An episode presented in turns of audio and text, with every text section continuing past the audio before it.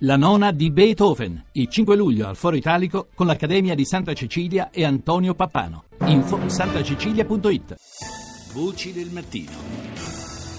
E parliamo ancora di Brexit, eh, ma più sul versante delle agitazioni bancario-finanziarie, definiamole così. Ne parliamo con il professor Donato Masciandari, ordinario di economia politica alla Bocconi di Milano. Intanto buongiorno professore.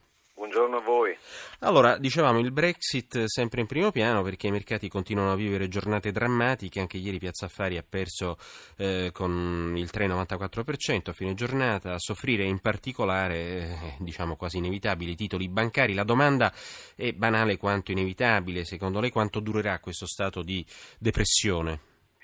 Eh, la risposta credo che sia prevedibile, non sappiamo quanto può, può durare perché mh, è uno stato più, di, più che di depressione di, di nervosismo, mh, questa è la cattiva notizia. La buona notizia è che eh, le banche centrali e i governi sanno come eh, gestire queste situazioni di emergenza iniettando nuova liquidità. Mm-hmm. Eh, è anche vero che più si inietta liquidità, più il sistema finanziario diventa grande e complesso. Quindi è una medicina che va bene per guadagnare tempo, ma non, non risolve i problemi di fondo.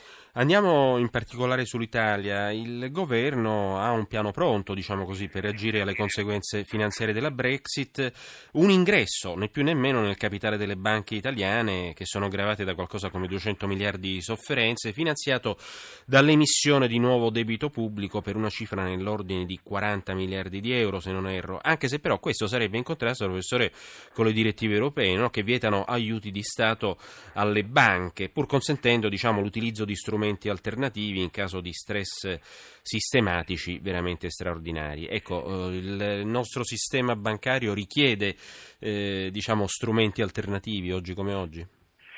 Ma, ehm, quello che il, il, il, dipende da che cosa succederà sui mercati, mm, però ehm, quello, il, messaggio che bisogna dare è che il, governo può utilizzare regole europee per, per, fare quello che ogni governo deve fare, ehm, tutelare il, sistema del risparmio. Ciascuno di noi ha in tasca ehm, eh, obbligazioni e passività delle banche che gestiscono il sistema dei pagamenti, quindi ogni governo ha il diritto dovere di intervenire e le regole dell'Europa lo consentono. Le situazioni straordinarie possono essere gestite, quindi questo significa che abbassa la probabilità che ci siano eh, problemi straordinari. Lo ripeto, questo non risolve i problemi di fondo dell'Europa, n- non del sistema bancario italiano. Ecco, uno dei eh, problemi, diciamo uno de- una delle alternative che viene evocata in questi giorni è anche il ricorso al fondo salva stati, come la Spagna nel 2012.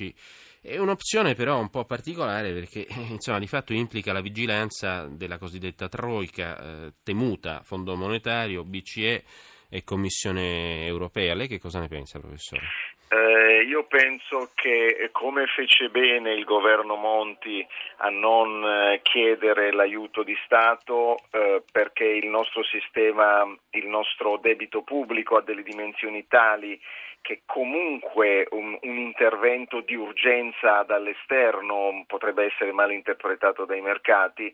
Credo che anche in questa situazione pragmaticamente il governo Renzi dovrà capire se eh, sono sufficienti le misure normali che l'Europa mette a disposizione. Quindi credo che su questo punto non bisogna avere eh, alcuna posizione ideologica eh, e preconcetta, né a favore né contro. Lei che cosa si aspetta? Anche perché comunque da più parti eh, si parla adesso di un allentamento di certi vincoli come con, conseguenza appunto della Brexit, ma insomma...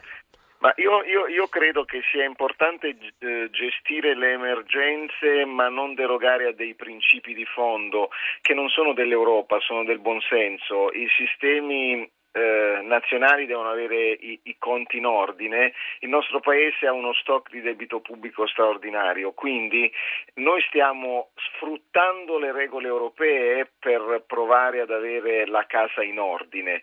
Eh, da questo non si può derogare, questo è l'obiettivo di lungo periodo. Più uno ha la casa in ordine, più è credibile.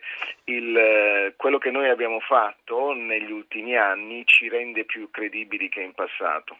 Grazie, grazie al professor Donato Masciandaro che eh, appunto ricordiamo è professore di, eh, ordinario di economia politica eh, all'Università Bocconi di Milano. Grazie per questa panoramica per così dire, su Brexit, agitazioni finanziarie e situazione delle banche, in particolare delle banche italiane.